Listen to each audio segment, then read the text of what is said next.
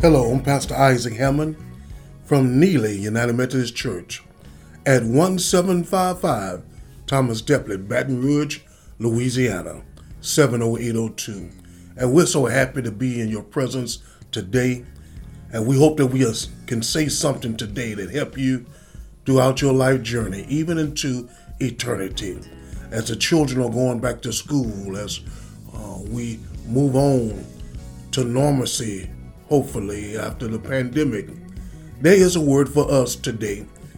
And today we just have to remember to keep the vow that we gave God, to keep the vow that we made with God. God is going to hold us accountable for the things that we say. And He wants us to be true to ourselves because there are three different people that know us um, and know how we will react to situations in our life. God knows us 100%. He knows our inner being, He knows our thoughts, He knows all about us. He knows when we're being truthful or not. We, don't, we know ourselves about 50%. We'll say something today and not keep our word tomorrow. We may have good intentions, but we say stuff and claim we're going to do stuff and we really don't do it, then the devil doesn't know us at all. Uh, he has to go off what we say or how we react. So he knows us 0% of the time. We know ourselves 50% of the time. But God knows us 100% of the time. And the Bible tells us in Ecclesiastics, the fifth chapter, third to the sixth verse, it says, Daydreaming comes when there are too many worries. Careless speaking comes when there are too many words. When you make a promise to God, don't be slow to keep it because God doesn't like fools. Keep your promise. It is better not to make a promise than to make one and not keep it. Don't let your mouth talk you into committing sin. Don't say in the presence of the tip messenger, my promise was a mistake. Why should God become angry at your excuse and destroy what you've accomplished? The word of God for the people of God. Thanks be to God. In Ecclesiastes, the fifth chapter, God is saying, Don't be a fool. Quit fooling yourself and quit trying to fool God uh, when you make promises that you cannot keep. You tell God you're going to do this and that. You tell God that you're going to try to live better. When you gave your life to Christ, you made a vow with Him saying He would be your Lord and Savior and your Redeemer. He would be that one in your life that you come to and go to for safety, for direction, for peace. But now you trust your own self, you trust your money, you trust your friendships, um, you have turned away from your vow that you made with God. And vows are a solemn promise between two people. A vow is dedicated to someone or something, especially our deity. It's a promise of a specific thing. God has kept his promise. Have you kept yours? Ecclesiastic 5th chapter tells us when you sit up there and daydream, you're daydreaming about your worries. And if you got time to worry about your worries, how can you find time to spend with God? Quit daydreaming about your worries and let God have your worries and let, let God work out the difficult parts of your life. Ecclesiastes 5th chapter says that careless speaking comes when there are too many words. Have you ever met somebody that just likes to talk and just keep saying they're going to do this and that, but never accomplish nothing? Uh, that's careless speaking. Just shut up and let God be God in your life. Quit trying to talk your problems out. Give it over to God. Quit saying things that you're not going to do. And then it says, if you're going to make a promise to God, don't be slow to keep it. If you make a promise that to God. You tell God, if you, if you give me this building, I will use it for the feeding of the hungry. If, if you give me a new car, I will use it to help people in need. Drive people to the hospital, drive children to after school programs. But when you say those things, you need to keep your promise. God wants to bless you, but you have to keep your promise and the vow that you made with God. Deuteronomy, the 23rd chapter, 21 to 23 says, When you make a vow to the Lord your God, you must not delay in fulfilling it, for otherwise he will surely hold you accountable as a sinner. If you refrain from making a vow, it would be, a, be sinful. Wherever you vow, you must be careful to do what you have promised, such as what you have vowed to the Lord your God as a free will offering. So Moses was trying to tell the people when you say a vow to God, it's like a free will offering that you've given to God, saying you will do this. We are married to Christ.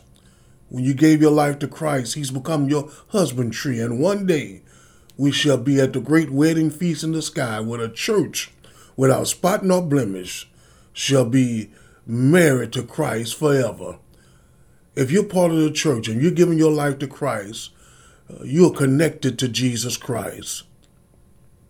Are you keeping your vow? There are three people in the Bible that tells us about uh, vow keeping and what can happen if you keep your vow. And these are just a few of the many in the Bible that kept their vow with God. The Bible says that there was a woman by the name of Hannah. Hannah um, couldn't have any children, and she was married to a man who had two wives. And Peninnah, the other man's wife, had many children for him. And she wanted a child bad, and she would go to the temple year after year and pray that God would give her a child, a son, to bless her husband. She even confronted her husband. He said, Am I greater to you than ten sons? He really loved her and cared for her. But she wanted a child. And all those years, she just went back to the temple and she was praying a prayer that we all pray. Lord, just give me, give me, give me. Making uh, a statement that God, uh, she wanted God just to give her a son. Nothing else was more important. Until one day, one year she went to the temple, and on that day that she went, she made a vow with God and said, God, if you give me a son, I give him back to you for the kingdom of God. And that made the difference. God was looking for a prophet, and she was looking for a son. And when God's word lined up with her word and her desire and God's desire, God opened her womb and she became pregnant with the prophet Samuel. Samuel would go on and become one of the great prophets of Israel that we read about in our Bible. But Hannah had to come to God and make a vow that she would give him back to the kingdom of God. And when she made that vow, she kept it and she would come every year and bring him a coat to wear. And she led him, after he became of age and she weaned the child, she gave him back over to the temple to learn the scriptures and to do the will of God. He became a great man of God by his mother dedicating him to the kingdom. God wants to bless you, but you got to line up with God's word. He's looking for a new business owner. He's looking for to bless somebody right now. He's looking to anoint somebody and increase their territory.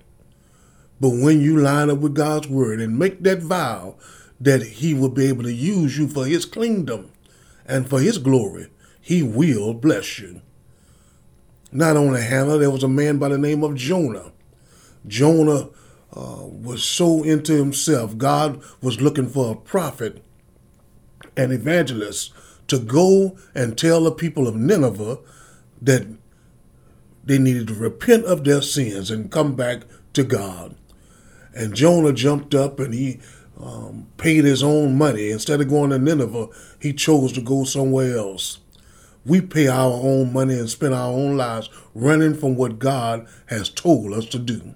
We need to stop running and do what God says. Uh, he got on the boat and he still had an attitude problem.